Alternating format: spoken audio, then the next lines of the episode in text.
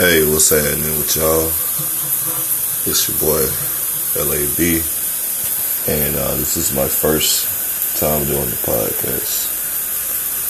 Um, I'm gonna try not to be scattered across.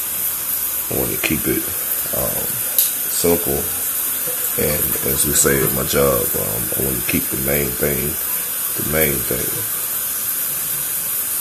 And the main thing I want to talk about is how blind a lot of people are to the system of racism in America. Um, it's been that way for years, and um, like unfortunately Tupac said, some things will never change, and I've seen my community get progressively worse it's to the point now that we care more about other people shooting us and we're innocent than we shooting the innocent. Like, as a black man, yes, uh, I'm, I'm tired of seeing cops shooting innocent black men, but I've also been tired seeing drive-bys hit kids or people that had nothing to do with it.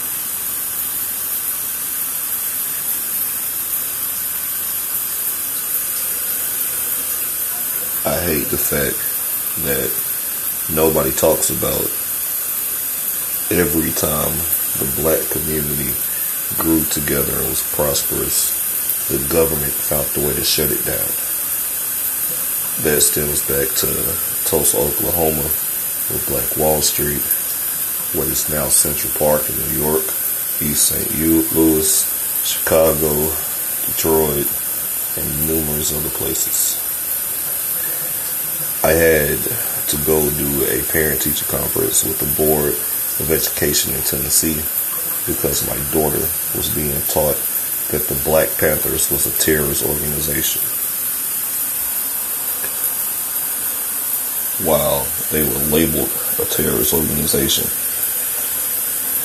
It's a group that predates the Confederate States of America that still holds rallies in 2020, and that's called the Ku Klux Klan. Uh, they've been known to tear down communities and bomb churches and bomb houses and businesses, yet they're not destroyed in the same way that the Black Panther Party was destroyed. Their members wasn't put in prison and their children wasn't chastised the same way that the Black Panthers were.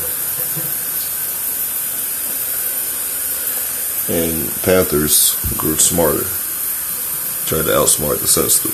When they got shut down, they broke up into different to really show that when you show brotherly love, you can overcome all depression that they throw at you.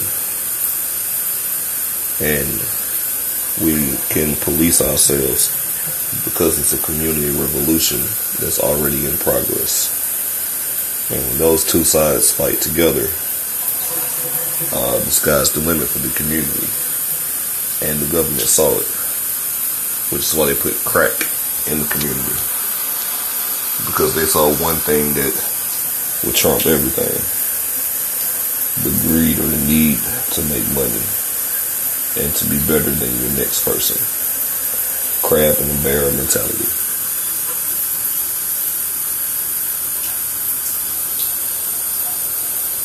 You can see stuff from a different point of view if you read the Willie Lynch book or the Willie Lynch project or the Willie Lynch teachings.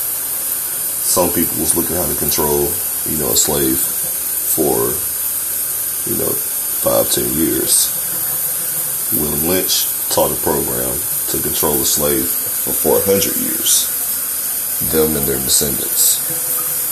And you see the results of it now in America.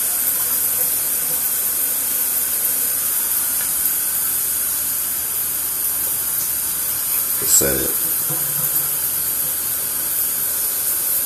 Most people don't know that if you consider yourself an African American or an Afro American or any blank American that results back into being a slave descendant, you're treated differently by the bank system, by the law system, by the police, and everyone else because of you're a slave descendant.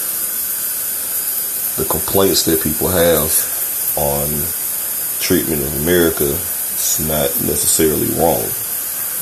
Because since dropping crack in the black communities, a lot of black people are shady and shisty. And a lot of people attempt to sell drugs because they see everybody else selling drugs. And they see a lot of the ones that sell drugs are prosperous.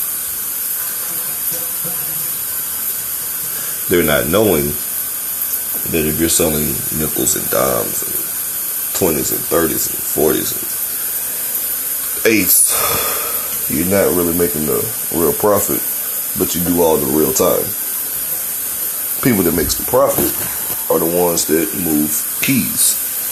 I ain't just talking like one or two keys. I'm talking like 10, 15 keys a day. And you got some people that make plays like that.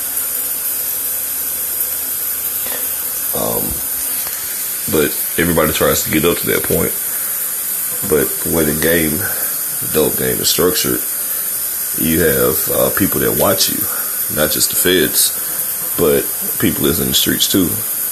And they look at you as a robbery person, or uh, they they let you stack up all the money so they can just come take it. And your inventory too. And like unlike another business, if you own a shoe warehouse and somebody robbed your um, vault and your inventory, you can file a police report and have insurance on it. It's no insurance the dope game. So it's another form of taxation without representation.